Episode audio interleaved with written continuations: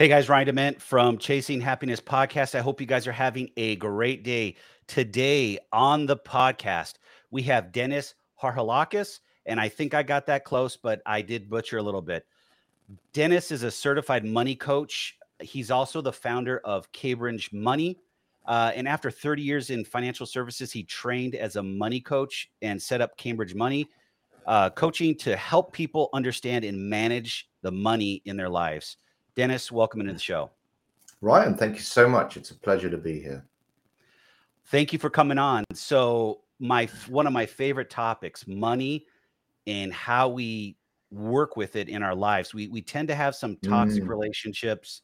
We tend to associate money with happiness. There's a lot of things to go in there, but before we go there, can we learn a little about yourself and who you are, and then we'll jump into uh, some money topics. Of course, yeah. Thanks very much. So, as you alluded to, I'd spent uh, 30 years in, in, financial services. I worked in different countries. I primarily worked in uh, wealth management, um, helping people, you know, with, with money. I worked in, in in the UK. I worked in Asia, um, and that was my introduction. I actually started working in a trading room, so I was, I was surrounded by money for, well, at least other people's money for, most, for most of my life. Um, and then I took a career change. I came back to the UK. Uh, I was looking for something to do, and um, I started to get into financial literacy.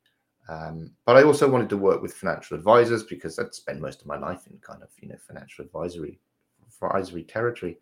And I was listening to a podcast, and the lady on the podcast had just trained as a money coach. Um, she was a financial planner. She trained as a money coach. She was talking about our money history is where our money beliefs come from. And I had this realization that I'd spent the whole of my life dragging around my father's money anxiety. The whole wow. of my life. And all his other anxieties. There were quite a few of them. And I suddenly realized that this wasn't me, but it gave me an insight into why I was that way, what was driving it. And it also gave me a path forward to going right you really need to understand this stuff. Now i realized that i was financially competent but not mm-hmm. financially secure not in an emotional sense. I had anxiety. Actually at that point in time i was was was wasn't working so that's always you know always struggling. I was trying to build a house. That's always a complex process.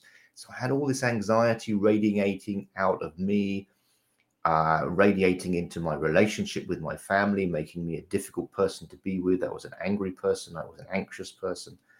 And I was an unhappy person. And I had this realization that that wasn't mine. It was my subconscious inheritance, but it wasn't mine. It wasn't me. And now I had a path to understanding, awareness, and also to to to change. And and so that's why I trained as a money coach. That was 2018.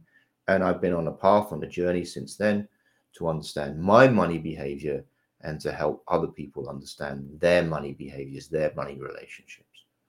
Um, there, there is a lot to unravel in there. You, you, you gave us a lot to go off of, and and I think we could talk for hours on that just alone. Can can you back up just from the almost to the beginning, not you said you're carrying your father's uh, challenges around when it came to money. What were those specifically? So specifically, so my father was born in 1919. Uh, so he's quite a, he was quite a lot older than me, mm-hmm. and he went through his Greek origin, hence the the surname, which you did very well with, by the way. Oh and, come on, I butchered it. No, you didn't. No, no, I've I've had butchering. That's not butchering. Um, you tickled it, you didn't butcher it. So oh, he, thank you. He grew up in Greece. He went through the Second World, actually went through the Depression. Then he went through the Second World War, uh, and then the Greeks had their own civil war after that. And then he mm-hmm. finally moved to the UK in the 1950s. So he saw uh, a lot in his in in his lifetime. And I think one of the things that's relevant in this space is that the US and the UK have never been invaded.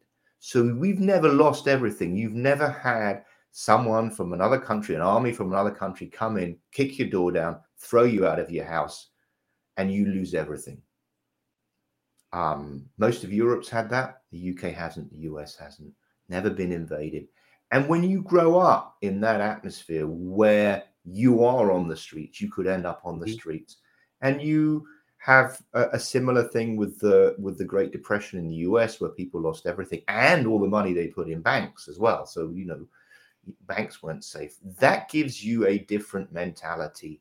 There's a scarcity mentality. There's an anxiety, uh, scarcity, insecurity mentality, and money's really important to survival. We don't waste money. We don't waste anything actually in in in, in that. So um, that gets communicated because that's that's part of his hardwiring, and that's uh-huh. communicated to us as as you grow up in that environment. We we learn everything about practically everything in our in the first seven years of life um, because that's when we are absorbing things subconsciously. Our brains are trying to create patterns, create models of the world to understand what's going on. So we've got a little bit of information. It's all behavioral and a very small understanding of the world. And we're building lifelong belief systems, lifelong patterns, lifelong emotional connections. Um, and so, you know, just to go a, a, a, slight side note, people talk a lot about financial literacy for teens, and that's mm-hmm. fantastic. I'm all in favor of it. But most of what they believe about money and about money and themselves is already set by the time they're seven. So if you really want to help people, and, and this is what I do in another part of my work, I teach parents on how to raise financially capable children because by the time they're 17 or 18 and they're going to college, if they don't know how to budget, they're not going to learn in, in, in, in a week's course. And it's it's amazing what we learn as kids and then expect unfortunately from society that we're supposed to have all these tools necessary to survive and we don't and there's a lot of failure here in the states i'm, I'm speaking from the states and I, and I won't blanket the world uh, we struggle in the school system to where these uh, i went to a public school and it didn't teach me very much about financial literacy and being able to manage my life from that standpoint it taught me sure. to pretty much come to school go to break go back to school, go to lunch, and then and then go home. It really didn't teach me to be a free thinker and understand how things work. Um, and I think we we have lost a lot of that in schooling. Like you said, under the age of seven, you know, you're really uh, you're a sponge and you're absorbing a lot of information. It just seems like we're missing the boat here in the United States for sure, and need to change a lot of that. And we're so polarized, whether it be left or right. I, I'm not. I don't get into politics, but we've we're hurting our future generations to where they're going to struggle with even more issues with money, have toxic relationships with money, and then don't and, and not understand why they have these anxieties in their life and then fall flat on their face and not know what to do. Yeah, there's there's there's a lot in there. I can take everything that you've said and just change the word US to UK, and we have exactly the same problems. Uh, we we can divert into the educational system if you like, but fundamentally, it doesn't teach people how to think. It doesn't teach people how to listen, and it doesn't teach people how to learn. Correct. So what you have there, if you look at the school system, is um, a conscious cognitive process. Information is presented to me as the child, and I try and learn it, regurgitate it, and, and, and mm-hmm. manipulate it and spit it back out again. If you look at how we learn as infants, that's not how we learn as infants. So the, the when it, when it, when it, when a human being is born, it's it, it doesn't even know how to raise its it's not even capable of raising its head for the first three months of its life. It is totally and utterly incapable of doing anything. Now, part of the reason for that is that if you left the baby inside the mother any longer, it would never be able to come out. So it can't. It comes out at the very last possible moment. So you know, evolution has has has given us that. But it means that we're useless. What it means then is that if you look at uh, an animal that's born in the Serengeti or a horse, right? A horse can run mm-hmm. after 30 seconds or 30 minutes. I don't know, one of the two. But anyway, all their core survival skills are programmed into them. All our mm-hmm. core survival skills as humans are learned. So, what that means is that the early learning process is subconscious, powerful, and deeply rooted because it's a core survival process. So the stuff that you learn subconsciously in the first seven years of your life is hardwired into you. The stuff that you learn at school is a conscious cognitive process. The stuff in the early years is a subconscious core survival type of process. And that's why it's so powerful. And that's why you never even think about it because it's just sitting there in your subconscious. Mm-hmm. And that's where we learn about money. So that's learned from conscious messaging. So when people say to you, uh, I don't know, Ryan, what would so my father would say, uh, you know, don't kick stones. We don't have enough money for shoes. What what sort of things did you have growing up? Money doesn't grow on trees. Of course, money doesn't grow. There isn't a magic money tree at the end of the garden, there, right? So you've got you've got messaging around around money and there's also indirect messaging around money. So mm-hmm. if you grew up in an environment where there were clashes around money, where people had different views, where every time the bill came, people started shouting and screaming and they were slamming at doors and people leaving the house, then you will associate money with conflict, with anger, with uh, anticipation of of, of uh, distress and sadness. Mm-hmm. And that's just hardwired into you, not at the, at the level of like, I thought about this, I'm thinking about money. No, that's because when you were growing up in that environment where your subconscious learning processes were really, really powerful, those are the messages that you picked up on. Because as an infant, you pick up on all the social environment, not the formal education system. Um, and that's so that if I go back to my story, that's my subconscious inheritance. That's what I picked up from my father uh, around money and the environment I grew up in. It wasn't just him. My mother was also uh, very good with money, very careful with money. We didn't waste money. Money was was guarded. Um, they opened up bank accounts for me at a very early age. So they were, you know, financially competent, but also grew up in an environment of, of, of anxiety. And you know, we can go to the opposite of that, to where you have people that grow up with money and they have no worries in the world, but then they blow the money they have and continue just to spend like you know a drunken sailor in port sure. and and they they don't understand why they never have enough money and almost the same similar thing just they don't have a positive relationship with money either because they never yeah. really had it to work for that money in their life it was given to them and then there's us on the other side that we have a scarcity in money uh, and there's never enough. So it's it's a balancing act on both and trying to find that middle ground to build that relationship with money, but also understand how it actually comes and goes out of our lives. And it starts up here. It starts up here. So if you look at the the the the language around money, there's are you a spender or are you a saver? But you've just pointed out that the extreme behaviors sit at either end of those of that scale the extreme yep. so it's okay to be frugal serious money anxiety is bad it's okay to be generous but being overly generous or or blindly negligent is bad for you so spender and saver are mm-hmm. at the opposite ends you know are opposite ends but also where the uh, where the unhealthy behavior hits sits there isn't a word for we save money put it aside and spend wisely. There isn't a word for that.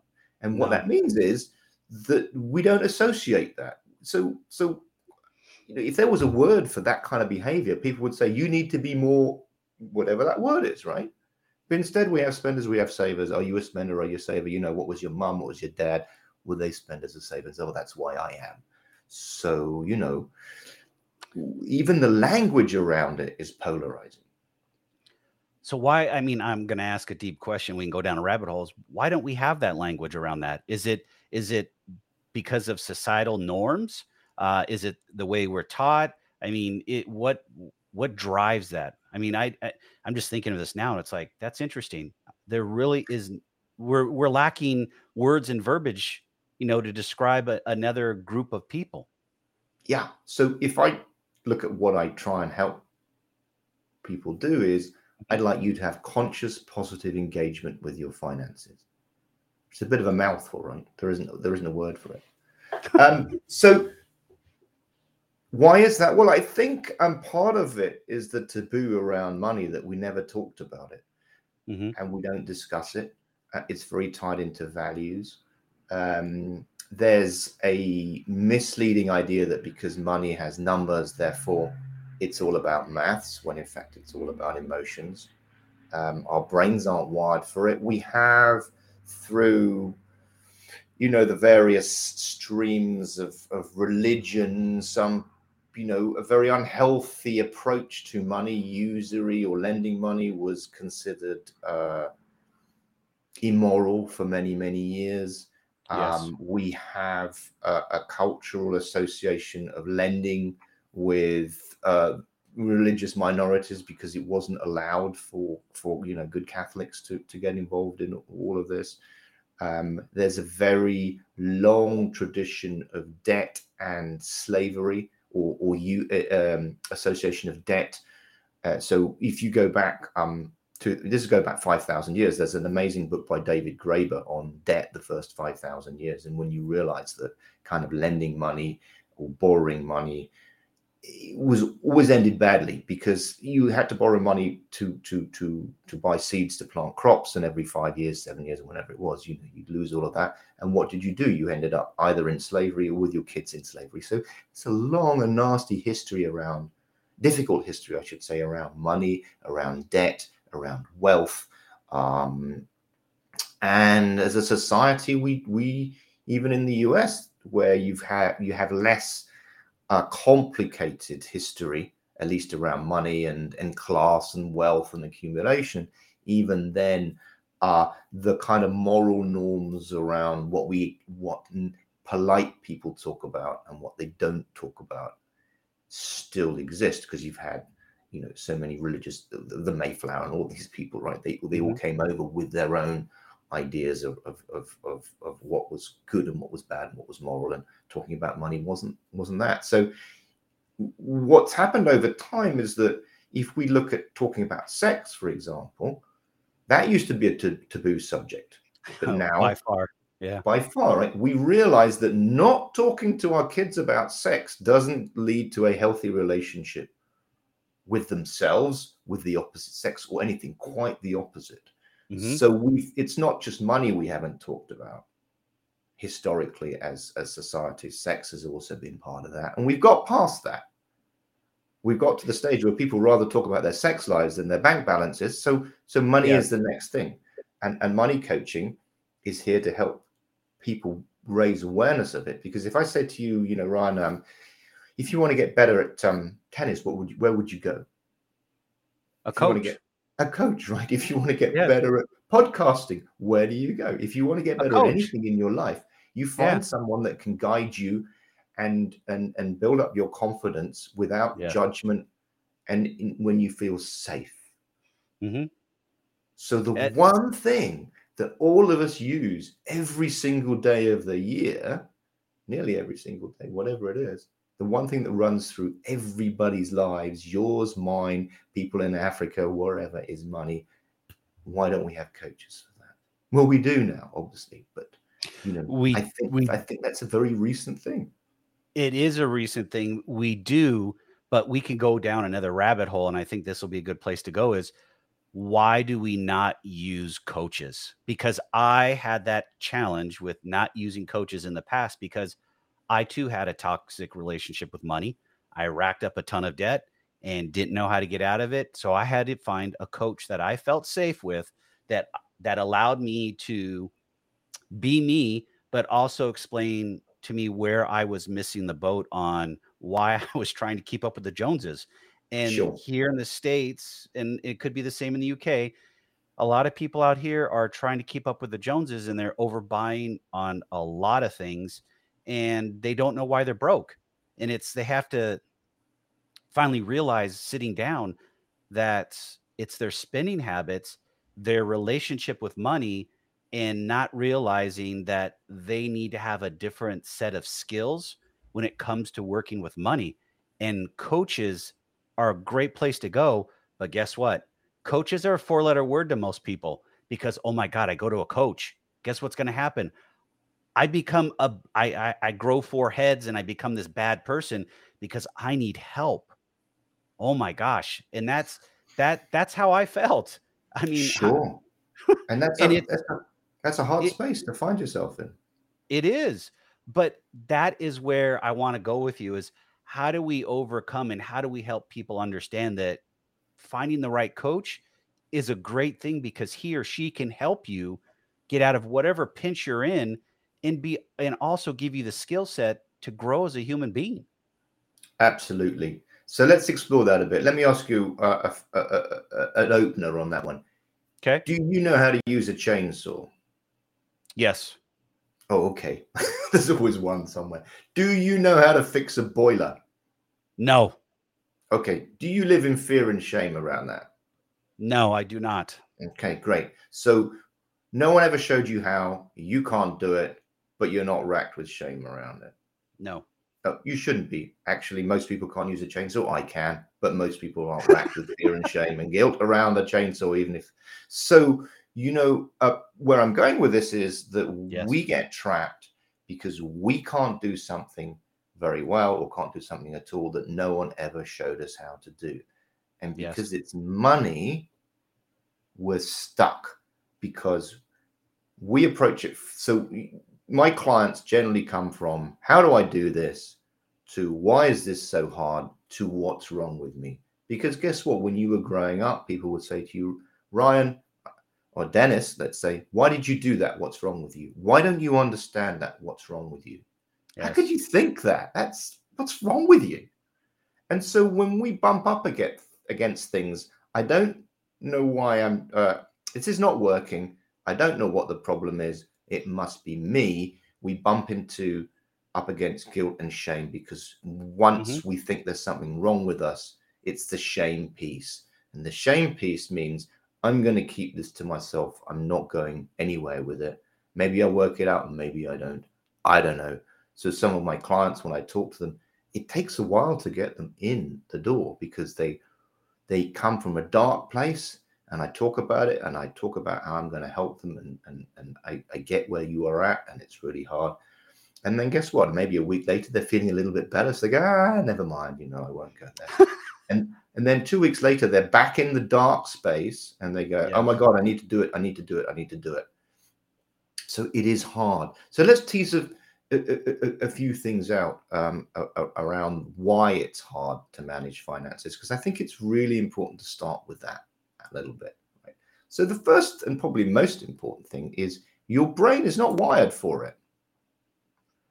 Your brain, my brain, every mammal's brain is wired for short term gratification and mm-hmm. immediate response to danger. If there's something I want, when is the best time to have it, Ryan? Now. Right now. Right now, Yeah. right? Right Why now. would, why would why would why would why would next week be better than having it now? Why would in 40 years time be better than having it now? Right now is it's good, I want to have it now. So that's just how, how we're wired. And the reason we're wired that way is because it's kept us alive for, for, for 200,000 years. Right? Mhm. You don't, if you're wondering, you know, if, if you don't have uh, steady supplies of food or steady supplies of energy, which we didn't have until about 12,000 years ago when we started domesticating foods and plant plants, and also, uh, sorry, uh, plants and animals. And also, let's let's face it, kind of steady supplies of food in in in the way that we understand in in the world is only still a couple of hundred years old. But 12,000 years ago, you didn't walk past an apple and go, ah, I'll save that for later. No, you ate it, you ate it, and you ate it now, right? Especially if it contained energy. So the two main energy sources are sugar and fat. So you are wired to consume and store energy supplies whenever and wherever you found them. Mhm. Now, as well as wanting the good thing now, wherever possible, we try and push the discomfort into the future, right? Because magically that makes it less um, less painful. So, you know, when are we going to start that training program? When are we going to get on that diet? When are we going to sort out my finances? Mm, anywhere but right now. Um, so that's just our wiring, and it's really important to understand that because you need to work with it and understand it, and also be self-compassionate around it. It's not you're not designed for this stuff. You're not designed for long-term thinking or healthy eating or or financial planning.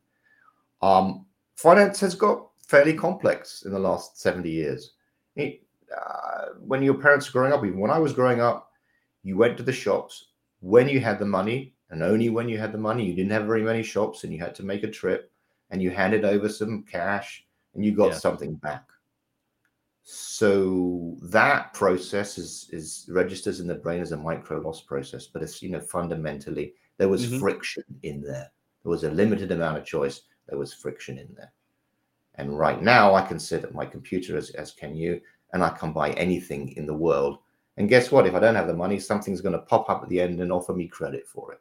So yes. there's frictionless spending, frictionless credit, frictionless returns. If I don't like it, I send it back. I order I order five because I don't know which size is going to fit. I'm going to send it back. so this is makes it you know really hard to resist stuff. Um, and look at our finances. So cash has practically disappeared. We have direct debits. We have standing orders. I hardly get any bills anymore. I just get an email with with something saying, "Here's a link to your utility account," or "Here's this," and and I don't know what's going on unless I click on the link or log into my utility account. I don't even know what I'm paying. I don't know what the whether it's gone up 10% or, or ever. And we have, you have guys have 401ks and 201ks and stored cards and credit cards and debit cards, and you've got uh, buy now, pay later, uh, all this stuff. Um, and also, we have to take uh, look after ourselves. The the days when you'd work for 20, 30 years for a company and, and get a pension and and shuffle off, those are gone. So all yes. this stuff is, is is is hard, and no one's explaining it to it, it to us. So this complexity makes us anxious. The two biggest stresses human, humans and, and all mammals uncertainty and lack of control. And that pretty much applies to everyone I know around their finances. And as we talked about, we don't get shown this stuff and we don't start with a blank slate. We have a subconscious inheritance and a belief system from um, uh, the family of origin or where we grew up, the environment we grew up. And that often includes self limiting beliefs around ourselves and around, uh, uh, uh, around money. And we grow up, we see people spending money. We don't see people saving money. We don't see people no. investing. We just see them spending because that's that's the visible side of it. So even if you were given some money for a piggy bank, and even if you were able to save, you know, twenty percent, ten percent of it, life's a lot more complex than that. That needs to be modeled for you in your childhood, and people need to show you how to do that. Um, and people save money but very often they save money for a specific event. Whereas Correct. saving as a concept is really much better thought of. You don't need an excuse to save. You just need to save because we live in an uncertain world. And so when you have savings, you've always got a buffer against future uncertainty. And un- unless the world becomes any more certain, which it doesn't seem to be, then saving is a core life skill for protecting you against future uncertainty. And there's plenty of it. So how how do you help those clients that are potentially in those dark places? Do you do you have any type of of referrals? Because uh, on my side, I, I help people and so forth doing financial coaching through our nonprofit. And one of the things that I can tell you within five minutes is is that individual going to be able to make the leap and change in, in their relationship with money? Typically, they have something that's a little more, as you say, darker rooted. I'm not a psychologist, never going to play one on TV. So we have some individuals that we can refer out uh, to those in those type of people to help them with that relationship because sometimes it's it's deeper than just what's between your your ears. Uh, it's could be emotional, it could be physical. I mean, there's there's other issues. How sure. do you handle that on the front end with your clients when they're in that that dark space? Well, the, the money coaching process that I use uh, starts with self compassion and self awareness and self forgiveness. You, you, the reality is you didn't make most of the choices that mm. took you where you are. You have to live with the consequences, but they were not conscious choices. No one consciously chooses to be in debt. No one consciously chooses to be anxious or ashamed or angry or any of those things. So these are subconscious emotions that they, they pop up. They have messaging in there.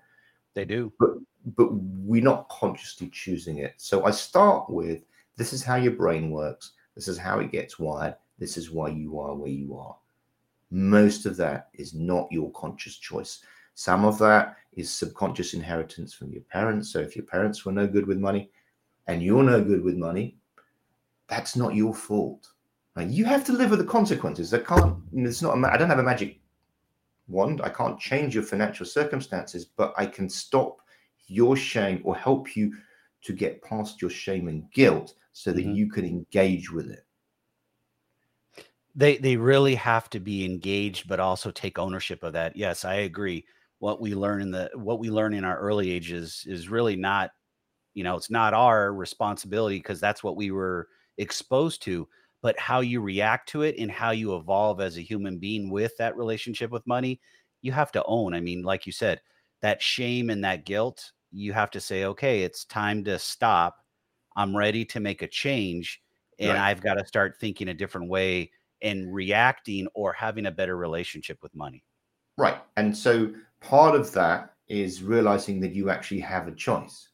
Yes. If you don't understand why you keep doing something, if you don't understand why every time you get a little bit your head above water, all of a sudden you find yourself with with with you know eh, a set of unexplained purchases or a car you you don't really want or you can't afford, then then let's look at that and understand what's driving that process because if you don't understand it, you can't change it. So we we go into the mechanics of it. How do you feel about yourself?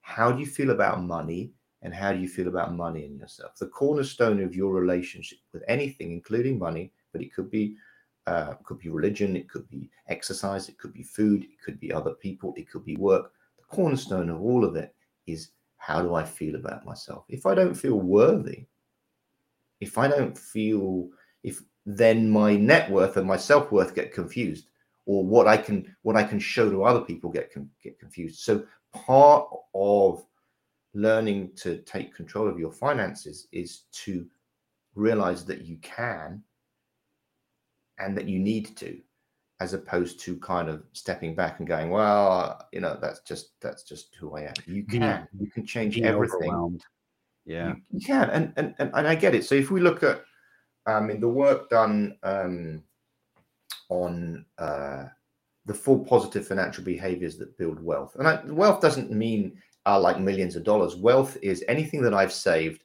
put away, and invested. It could be a hundred dollars. It could be a thousand dollars. It could be you know ten million dollars. Right. The wealth creation process is based on four things.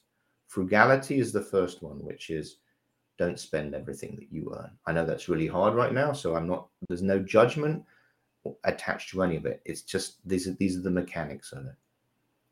The second one is um, confidence. Learn how the system works. Engage with the system. Don't pay uh, overdraft fees. Don't pay uh, charges that are unnecessary. Don't pay charges for going over your credit limit or bouncing checks or whatever else it is. Learn how the system works, engage with it. The third one is um, responsibility. Take ownership and responsibility for your financial outcomes. Don't blame the system. Don't blame the government. Don't blame the patriarchy or, or, or, or whatever it is, right? These are all things you can't control. So it becomes kind of easy to blame them but as soon as you start blaming outside factors, you lose not only your will to change it, you also, you know, lose the ability to do it. It's mm-hmm. internal. Mm-hmm. Now, that's very much a message about who you were growing up. If you were told you were useless and you would never achieve anything, and you know, or, or, or I mean, there was there's a lot of um, misogyny around this. So if you if you're brought up saying just find some guy who's with money and get married to him, don't worry about it. You just pretty yourself up I'm paraphrasing and here, but you know, you can see how that, or just get yourself a good job, be a doctor, be a lawyer, be this, whatever else it is. You, you know, you can understand how people can feel like they don't have control, but they, they can have mm-hmm. control. So work out what you can control. Can I control inflation? No. Can I control the day, trade deficit? No. Can I control yeah. the price of electricity? No. What I can control is my spending. Yeah. So work out what you can control and learn to make good decisions around it. And but the that, fourth before sorry, we go to the fourth one, just no, no, no, it's okay. So that third point of of the ownership, I really think is critical in this process. Me personally, and the people I I, I help or people I interact with, there's not a lot of ownership going on or going around nowadays. Everyone wants to blame what goes on in society for their woes And for me, I struggle with that because that's one of the core values I I I live by is I create my own life, I create my own world. And if I do something wrong, I have to be the first person that raised my hand and said, Hey, I messed that up, or I screwed yeah. up. I, I'm gonna fix it. Or I I overspent on this. So now I got to go back and make sure I take care of my finances so I'm not in the hole to make sure I can pay my my mortgage and my utility bills this month. There's right. not a lot of that going around. How are you seeing what are you what are you seeing in your practice and then how do you address that? Well, part of it is a self-belief issue. So some of it is is so there's there's it's really easy to get trapped in there'll never be enough money. I don't care. Why should I care? Right? That's an easy tr- thing to go into. And then we go back to childhood messaging. Who are you? Are you any good? When you look at uh, childhood experiences, there's, there, there's often a lot of negativity around people's choices. Why did you do that? That's just dumb. So we we as adults we forget what it's like to be children. And when you criticize your children, when you belittle your children, even with the best will in the world, like you want them. I'll give you an example around financial literacy. If you give the way the best way to teach financial literacy is to give your kids an allowance, pocket money, whatever you want to call it, starts with a, maybe a few dollars a week and works up to an allowance. This is not free money. This is saying, I'm not going to buy you any sweets anymore. I'm not going to buy you any books anymore. I'm not going to buy you uh, any clothes anymore. Whatever, whatever you are prepared to, to re- level of responsibility you're prepared to hand over. Let's just start with, I'm not going to buy you candies anymore or ice cream anymore. Here is some money. We've done it. This is the calculation of how much I spend on you. Now you have ownership of that. Here's your five dollars. Um, putting money aside for saving is a separate discussion. Mm-hmm. Now, children then have this five dollars. Like, oh great, what am I going to do with that? And they're going to probably go out and blow it. Yep. Now, what can typically happen in that situation is parents get freaked out. They go, "Oh my god, they're going to be a spendthrift for life, whatever." So they get involved because it's money and it's super serious and we're all anxious about it. Don't waste money. You can't do that. What were you thinking? Jesus, you know, what's wrong with you? So we end up then pouring a whole bunch of stuff into what should be a process where children learn how to make money last. They learn what happens if you take $5 and spend it all on Monday or Sunday and you don't have any for a week. And they learn that process because they're going to have to do that for the rest of their lives. It's a core, it's a core thing that you need to learn how to make five dollars last a week, hundred dollars last a month, ten thousand, you know, ten thousand dollars, whatever, five thousand dollars last a month, whatever that number is. But what happens is if you if you criticize people's or kids' spending decisions, it's really unsafe for them. They learn the message they're getting is you make crap decisions. And that undermines their self worth. And they'll always struggle with making decisions and they'll always struggle with self worth. And we do it with the best intent in the world, but we pour our own anxieties and our own fears into this process. So, if that's your experience around making decisions in your life, and I think all of us have had some of that at some point. Oh, yes. Then you're going to have, you're going to go into adult, adulthood around, well, how good a decision maker am I? You know, can I trust myself? Do I feel safe with my decision making process? do I feel safe? Do I make good choices? Did I buy good things or did I buy crap? And, and was I shouted at for it? For it? And then guess what? In order to make myself feel better, I'm going to need to buy something because I'm going to get a little dopamine hit for that. And I'm going to feel good for about a minute a day or whatever it is, or even twice because when the Amazon parcel arrives, I'll, I'll feel great. And then guess what? I've got a bill that I can't pay, and I've got this stuff that reminds me of, of all the bad decisions I've made. So this this can produce a very toxic environment for people and undermines their belief that they can be responsible, they can take ownership, and they have control in it. So a lot of it comes back to childhood, and a lot of it is is about unpicking that for people and going, you know what, you can do this. You were just never shown how. No one gave you good modeling. No one no one uh, supported your decision making process at an earlier age. No one showed you how you can take responsibility safely. Because when something's unsafe or has been unsafe in the past for you you run. and it's been a bad experience you're just going to avoid it going forward. That's yeah. hardwired. And we never we never can get around that uh, until we actually learn that we can make these changes in our lives with the right support and mechanisms in place through a coach. And coaches are there are there for that purpose. Yeah, you can coach yourself. You can read books. You, there's a whole bunch of access to it, but it's sure. very uh, ways of accessing. But it's very hard to do it when you're on your own because um, very often you don't feel safe on your own. Mm-hmm. You need someone but, to create a safe space for you. True, eh, but the the other piece that uh, for me is I had to own it. I had to mm-hmm. finally come to that realization that I created this. Now yeah. I've got to do something about it. And then I started, you know, putting thoughts together, reading, like you said, uh, and looking out for myself and saying, okay, here's what's going on in my life around money and I started, I actually started journaling every single day about some items that were going on in my life about money. And it allowed me to at least understand my thought process. And yep. then, and then it came to a point I wanted to hold myself accountable with goals. And yep. then I walked my way into, okay, now I'm accountable to some goals. Now, can I take that to another level with a coach? And started doing my research on the coaches and, and understanding those pieces and it that was a journey but in itself i look back on it i can say one thing is i wish i did it sooner but i didn't and I, all i can do is learn from it it's yeah. it's that time and that aha moment where your inner and your outer matches what you're looking to do and you're ready for that change whether it be money or anything else we're talking about sure. you're ready for that change but it starts with you saying i'm ready and i'm ready to own that piece of my life and and I can see a way forward. If you can't, and see I can see forward, a way forward. I like that. Yes. Yeah, you, you need to know that it's possible for you to move forward, and you need to know that if you're in debt, if you have uh, no savings, if you can't control your spending, if you can't spend any money at all, all of that stuff is normal. There's mm-hmm. nothing wrong with you.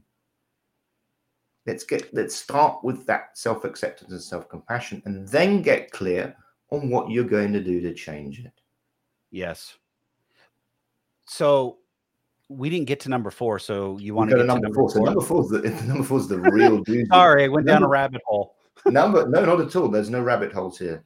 Number four is um oh, lost the lost the word for it. It'll come to me. It basically means don't be influenced by the spending behaviors and material possessions of other people, endless messages from the media, around what you should buy, what you should wear, what you should drive, what you should spend, what you should invest in, all mm-hmm. of that stuff. Social indifference, that's the word for it. And it's really, really hard because we are social hierarchical mammals. So we're hardwired to care deeply around what other people are wearing or driving or saying. And for me, there's a couple of pieces that I really want to share with you on this. First of all, what's most insidious is not just that if you buy this, wear this, drive this, you'll be happy, rich, successful, beautiful, all those things. The message here, Ryan, is that if you don't, you're not good enough. You're not good enough in yourself. That's why you need to buy this and wear this and drive this because you're not good enough.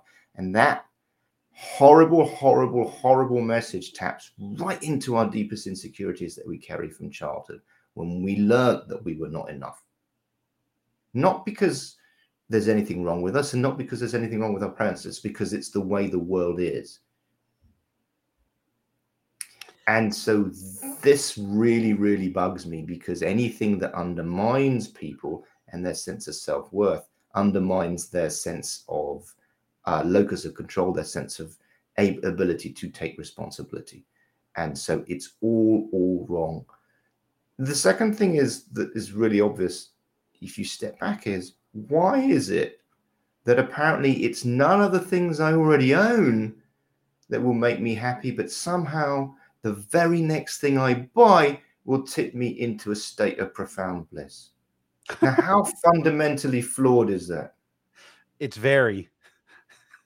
and I'm laughing because I did that. So I I can relate to it and I understand all that. It's it's it's very challenging and to say that things make me happy anymore is crazy. It's ludicrous. My mind cannot go there.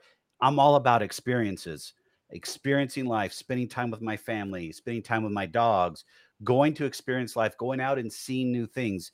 but it doesn't revolve around buying the next thing that the Joneses are buying because that just does not work. For you don't me. keep up with don't keep up with the Joneses; they're bankrupt.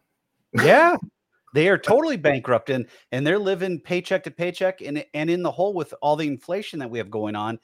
But people don't see that, and th- I, I think that can lead us into another piece here, and we'll wrap up the the podcast. Is why can they not see the spending habits that they have in front of them? That well, I should back that up. How do they not see the things that they're buying are not creating that happiness in their lives and bringing them to the next level to where saying, I'm evolving as a human being? It's just creating more anxiety in the long run. It's very easy to fall into the trap of thinking that oh well this didn't make me happy but the next one will the next pay rise will i need a bigger car i need a bigger uh, tennis racket whatever you know i need i need mm-hmm. a bigger newer shinier piece maybe that will do it and we get trapped into that because that's the messaging that we get we've been sold completely the wrong route to happiness we've been and- sold this and it's really pervasive because if you spent your life on that ladder going, oh, well, maybe it's the next one, maybe it's, it's really hard to step back and go, hang on a minute. Maybe everything I've been told, everything I believe, everything I've thought is actually wrong. Maybe I've got it the wrong way around. There's actually too much of this. Because nothing uh, in, in terms of the messaging from society and, and it, it tells you that uh, yeah, there, of course, there's lone voices. There's people going, you know, less is more, and there's a whole bunch of stuff around that. Mm-hmm. But if you spent your life getting dopamine hits from something, not lasting happiness, you know, short-term dopamine hits, it's really hard to do that. And you've got to be able to to look at yourself and go, ah, actually, you know, I, I, I could be wrong on all of this. Why is that? And at that moment in time, find someone that can go, okay, it's not your fault this is this is what the system tries to do. This is this has been a, actually you know very conscious gov- policy by various governments in the world, so that we're not just up against our own our reptilian brains and primitive brains. We're mm-hmm. up against a machine that is telling us that more is more and it's it's all good and it keeps us trapped in attention seeking and social status games and social hierarchy um, because you do need money, right? I'm not I'm not here to tell you that actually just stop worrying about money and you'll be fine. That's just deluded. That doesn't yes. work either. What I'm here to, to to hopefully share with with your audience is take conscious positive control of your finances or your weight or your health or whatever it is conscious positive choices and it gets so much better. When you when you have financial security when you have financial stability you're going to feel so much better about yourself oh yeah. than anything that you buy or wear or drive. Create that well-being for you create security for yourself your family understanding where you are now and where you are going to be in the future and get control um, and you're going to be much happier about it. That is the route to, to, happiness, not any of this other stuff that's undermining you and ruining the planet. I love that. That that's a great way to wrap this up. I mean, this has been a, a great conversation, Dennis. So, how can the listeners get a hold of you if they wanted to uh, reach out to you and, and talk to you more about uh, money coaching and and so forth? Fabulous. Thank you. So you can find me at cambridgemoneycoaching.uk. That's all one word, cambridgemoneycoaching.uk. Uh, okay. There's my website. There's contact details. You can book a meeting with me. Uh, if you go to uh, the section on resources, there's all of my podcasts that I've done. I've been on about 20 podcasts. So if you want to listen to other stuff that I've done with other with other interviewers, or just you know uh, get a little bit more depth on some of the topics that we talked about, it's all in there. Please reach out. Uh, please take uh, ownership. Um, please uh, know that my job is to create a safe space for you to talk about things that are really hard, and that's okay. Yes, and I will also link your website in the show notes when when your episode goes live, so we'll have that out there. Dennis, thank you for coming on the show. It's been a great conversation and love talking about money and happiness. So we need to uh, continue this conversation and bring you on again and, and go a little bit further and start digging down even deeper. We do. That would be fantastic. And thank you so much for all all your sharing as well, Ryan. That's really helpful and really empowering. Thank people.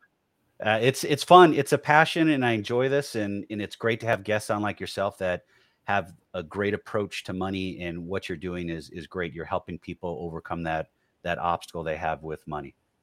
Yeah, we got to get this right. Yes, we do, and we need to have start having the conversation. It doesn't need to be taboo. No, we need to have that conversation. We need to to to, to show people. We need to message people that it's okay. Um, yes. And this is how you do it. Yes, for sure. Thank you, sir, for coming on. Great conversation. Take care. Mm-hmm.